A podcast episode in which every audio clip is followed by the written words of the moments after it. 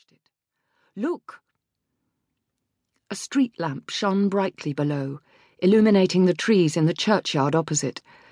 The modest kirche looked too small to support its spire, which loomed, reaching and iron against the night. Beyond it, windows gleamed from distant apartment blocks, and not so far beyond them, the Fernsehturm glowed through the dark. Petra's voice was breathless with cold and excitement. I can't wait for you to see the view properly. I know a cemetery doesn't sound so cheerful, but St. Sebastian's is more of an English churchyard, leafy and overgrown, is quite charming. Maybe they have a playgroup. The day I viewed the apartment, a bunch of toddlers were chasing each other around the headstones, so I guess they must. Jane pulled the hood of her coat over her head, and Petra put an arm around her, lending her some of her warmth. We get the sun until lunchtime, and again in the evening. The flat's like something out of a fashion spread. You like it? It's wonderful. Petra kissed her, lips warm and happy.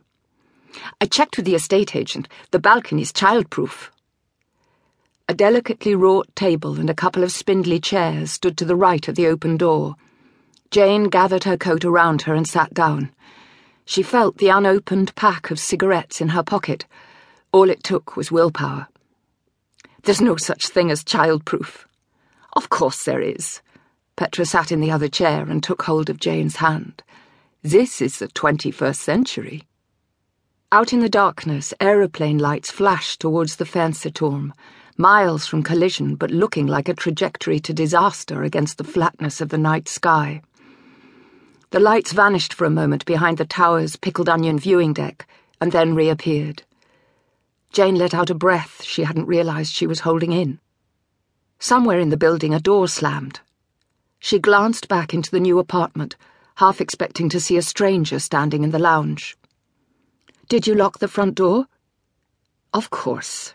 Petra squeezed Jane's hand. Don't worry, everything's secure, safe as a baby. It was on the tip of Jane's tongue to say nothing could be more precarious than a child, but instead she returned Petra's squeeze. Babies just pretend to be helpless. Haven't you seen the way they stare at you? They know everything. They could walk and talk straight from the womb if they wanted. Petra stood up, raised Jane to her feet, and pulled her close. Jane could feel her breath, peppermint warm against the frosty evening. She lifted her face to Petra's kiss and heard her whisper, Our genius is very lucky to have you as one of its mothers.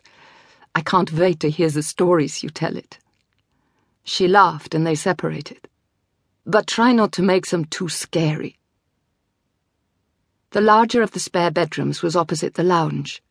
They stood in the doorway, taking in the double bed, the polished hardwood floor, and fitted wardrobes. Petra shrugged. We can put all this in storage and buy him some kiddie furniture. Jane noticed the gender slip, but let it go. Time would tell. She pulled back the drapes. The courtyard outside the window was dimly lit, but Jane could make out the building beyond, a derelict mirror of their apartment block, its vacant windows sunk in darkness like sockets in a skull. Not such an inspiring view.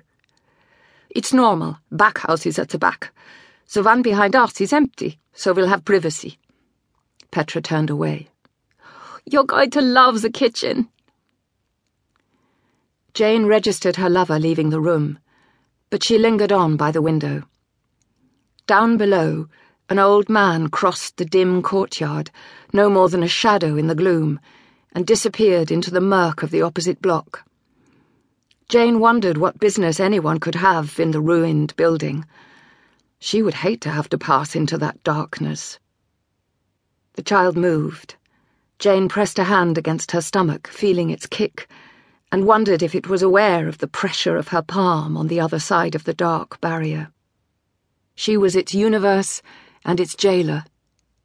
For the first time, she almost understood how the religious could view birth as a falling from grace. Enjoy it while it lasts, kiddo, she whispered. It's all downhill from here. She let the curtains fall back into place and followed Petra through to the kitchen.